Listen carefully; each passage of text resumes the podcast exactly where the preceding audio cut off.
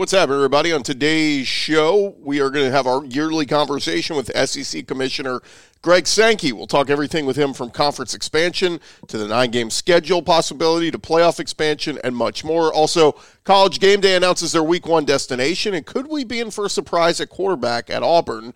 Locked on SEC starts right now. You are Locked On SEC, your daily podcast on the Southeastern Conference, part of the Locked On Podcast Network. Your team every day.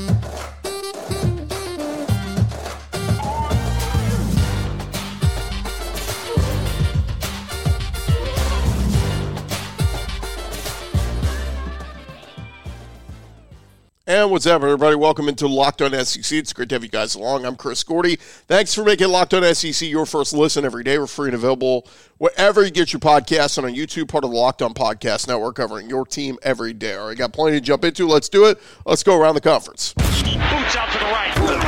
Takes the handoff. Around the conference. And we start with news that came out yesterday as College Game Day announced they are officially – officially heading to Charlotte for week one to be on location for the South Carolina North Carolina game on September 2nd. ESPN chose to go to Charlotte over other potential week one matchups like Ohio State, Indiana, West Virginia, Penn State. Uh, Florida State LSU is one of the biggest week one matchups, but that's going to be played on Sunday, September 3rd at night. So, wouldn't make much sense to do game day on Saturday from there. Uh, so, North Carolina, South Carolina, both last played in 2021 in Charlotte in the Duke's Mayo Bowl, where Shane Beamer got a nice win for the Gamecocks, winning 38 to 21. But uh, big expectations for the Gamecocks this year. We just talked with Spencer Rattler on the show last week. We mentioned that game. Um, it's going to be hyped up because of the two big quarterbacks. Drake Maye at North Carolina is a guy that's garnered a lot of attention and you know, some circles, people thinking he will be a uh, first round pick next year in the draft. And uh, Spencer Rattler will get to go up against him. And, you know, Spencer Rattler can outplay him. That would be a huge feather in his cap moving forward. But uh, North Carolina, 35, 20, and 4 all time against South Carolina. And uh, will be fun. Uh, of course, David Pollock will be absent from the game day crew as uh, he was you know, let go a couple weeks ago, but familiar face will be on set for college game day. Uh, ESPN confirming Lee Corso at 87 years old will be on set that day and will take part in college game day this season. So good to have old ball coach Lee Corso in there with Kirk Herbstreit and Rece Davis and company. But uh, nonetheless, they will be at an SEC game in week one, college game day. So it'll be fun to see that. All right, another SEC news Joe Milton obviously uh, got some big shoes to fill this year, succeeding Hendon Hooker there, and he is garnering a lot of respect. SEC network analyst Jordan Rodgers saying recently that Joe Milton is hands down the most talented quarterback in the entire country, and it's not even close.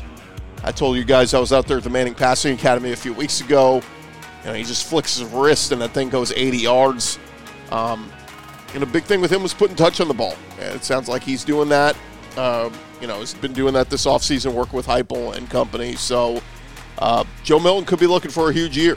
Was very good in that Orange Bowl. Took over uh, late in the year when Hendon Hooker went out. But uh, Jordan Rodgers saying Joe, Joe Milton, hands down the most talented quarterback in the entire country. That is high praise for him. All right, Paul Finebaum, he was on JOX FM on Monday recapping SEC Media Days. And one of the things he was asked about was the Alabama quarterback race. And there is a consensus that maybe Ty Simpson is closing in on being the guy. Finebaum said, I found that to be a very positive thing for Alabama because I was somewhat uh, nonplussed with what I've seen from Jalen Milroe and completely unsold on Tyler Buchner started feeling a little bit better. Being around Coach Saban on Wednesday last week, you can't read too much into him. Uh, but what I read was a quiet confidence, especially with the unwavering praise of Tommy Rees. Uh, he said, it just meant to me Alabama deserved to be the pick in the West, and quite frankly, I think the Tide is in for a very good year. As for LSU, Paul Finebaum said he had no problem with LSU being picked second in the West. He said he just wonders if they have enough, especially since that Alabama game is in Tuscaloosa this year Uh, lastly, Finebaum was asked about Vanderbilt receiving eight first place votes from the media last week. He said, uh, Look, I appreciate what Media Days is, but when I see that, I really begin to wonder about people's right to vote. I know that sounds crazy because I'm always a big believer in democracy, but democracy has nothing to do with being qualified to vote for the SEC. If you vote for Vanderbilt to win the conference, you don't deserve to be credentialed because that proves that you're just making a mockery out of something that we take very seriously. So uh, there was Finebaum sharing his thoughts following media days. Over at Auburn, a lot of folks believing that Payton Thorne is going to be the guy, the former Michigan State quarterback, coming into Auburn this offseason after Hugh Freeze and company didn't like what they saw out of Robbie Ashford and Holden Geriner in the spring. But uh, one betting website uh, has released their odds for the college football week one starting quarterbacks. And right now, they've got Robbie Ashford as the slight favorite over Payton Thorne. They've got Robbie Ashford at minus 140 to be the Auburn week one starting quarterback. They have Payton Thorne at plus 100. So, not dramatic odds, but pretty significant that they have Robbie Ashford as the favorite right now to be the week one starter. I think most people, if you'd asked them in recent weeks, they would have all said Payton Thorne is the guy coming in to start. Very interesting what's happened with the transfer portal, uh, with guys moving around. We just assume when a guy transfers into a school that he's going to be the guy, but starting to see a couple of narratives from around the SEC and around the country where you know transfer coming in isn't guaranteed to be the guy. We're seeing that at Ole Miss right now. Spencer Sanders from Oklahoma State coming in. A lot of people think Jackson Dart's going to win that job. So just something to keep an eye on there with Payton Thorne, uh, one Vegas sports book, putting Robbie Ashford as the favorite there. A few recruiting tidbits before we get to Greg Sankey. Justin Williams, five star linebacker out of uh, Conroe, Texas, announced on Monday he has chose the Georgia, Georgia Bulldogs over Oregon, Alabama, and Texas. So Georgia now has verbal commitments from three five stars in this class of 2024, including Dylan Raiola, Ellis Robinson, and now Justin Williams, the big linebacker. He's the number one linebacker in the class of 2024. He's also the number 11 overall prospect and the number three player from the state of Texas. Uh, over at LSU, they picked up a commitment from four star linebacker Tylen Singleton. He is staying home uh, as a Louisiana native. Number five player in the state of Louisiana, number 10 linebacker and uh, six foot one, 208 pounds. So LSU now has 19 commitments in their 2024 class. And over at Florida, one of their offensive linemen reportedly no longer with the program as uh, part of a medical hardship within his family.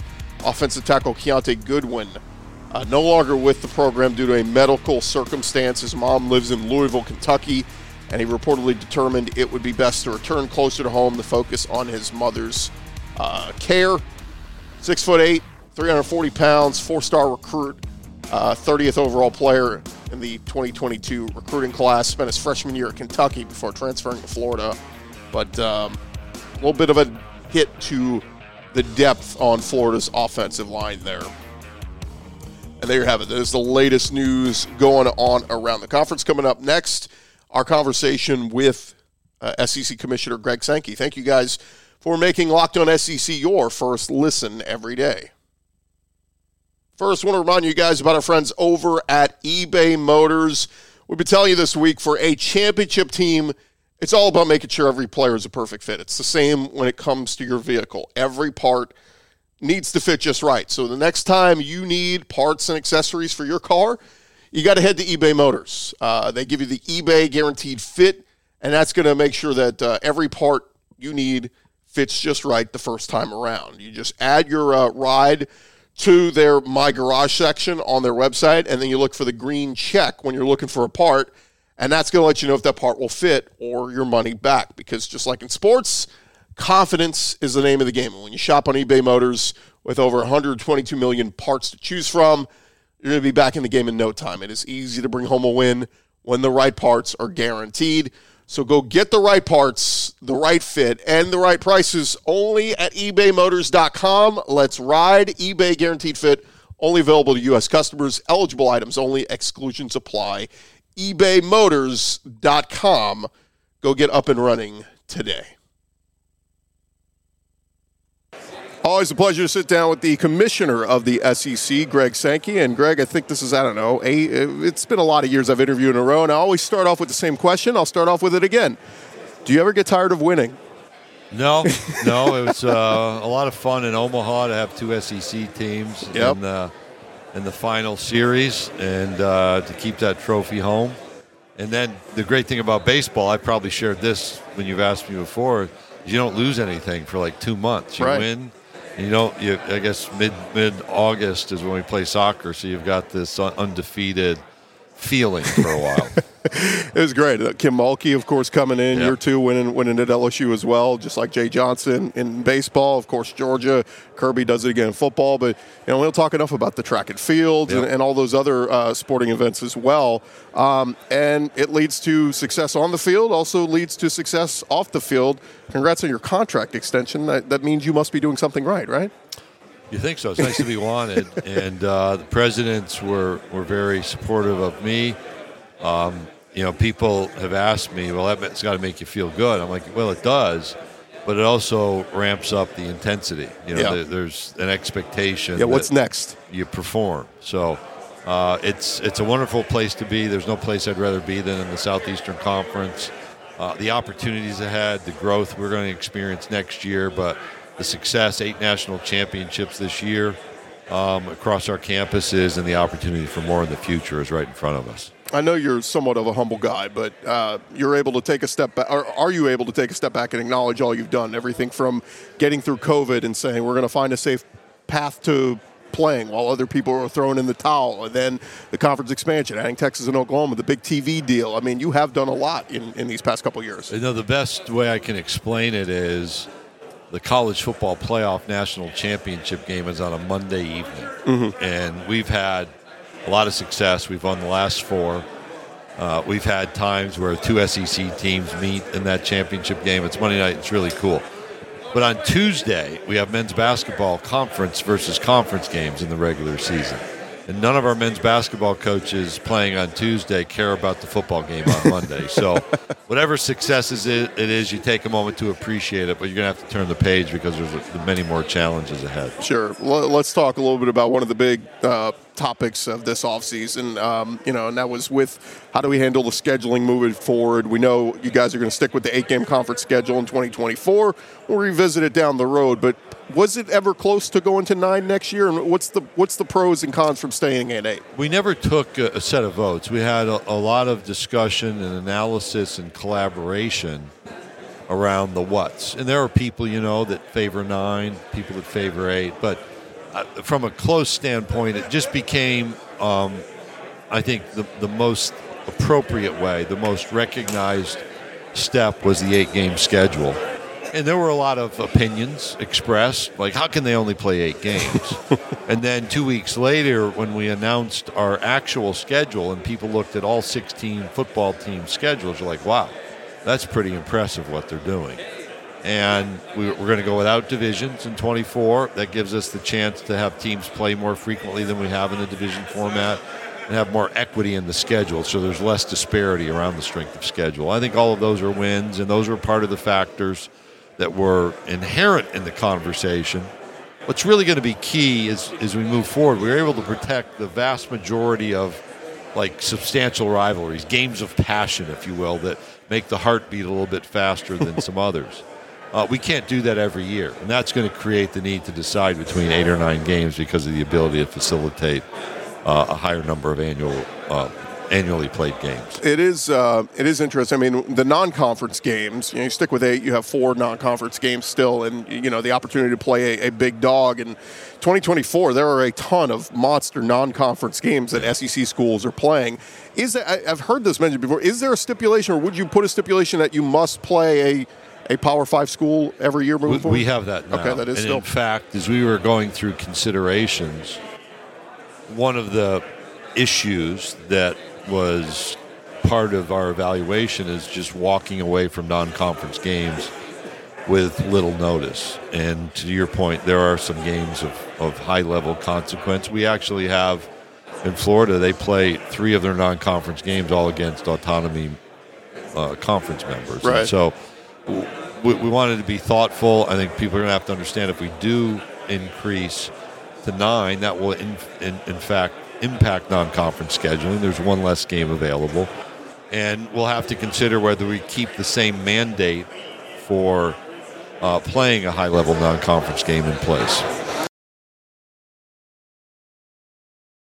Uh, conference expansion, obviously, you guys taking advantage. There are other conferences doing other things, and it's a topic that's not going to go away. I'm just curious your philosophy on future expansion, expansion, if that ever was. We always hear people talk about when you're considering adding a team. Is it adding more eyeballs? Is it getting into a state you're not in? Is it getting you know just a, a blue blood big time program? What are all the factors that go into when you consider adding a program? I feel inadequate and un, unprepared to answer the question okay. compared to some of my colleagues who are opining consistently about their desire or interest in expanding. Sure. But I'll do my best, okay. if I may. Um, we, we're not recruiters. I'm not on the expansion hunt. So, fundamental to your question is is that observation. I don't think expansion is about a number. And I've watched um, some colleagues speak about we want to get to a number. Some former colleagues speak to wanting to get to a number. 16 is actually a really flexible number for scheduling purposes. Um, you know, it's divisible by a whole lot of numbers. Right and that gives you the ability to make decisions like we're making with eight or nine, the number of annual opponents.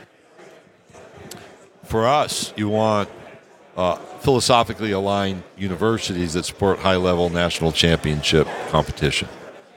And our approach has been that geographic common sense is important. Sure. And that's unique among conferences.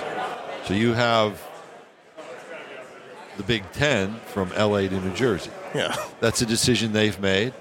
But it's tough. Uh, you know, it can work in scheduling football games, but even that's difficult. You know, what flies under the radar screen is the Big 12 now will have games from Orlando to Provo, Utah. Right. Uh, Miami to Boston College. Those are trips longer than our longest trip, which is Columbia, South Carolina to Austin, Texas, which is about 95 miles further than Columbia, South Carolina to College Station. But, and, and yeah, uh, our marketplaces still something that are important? Sure, but some of that follows if you have the right opportunities. Yeah. Um, well, I don't have some master plan. This is like the spelling rumors. Right. I'm not out pursuing members.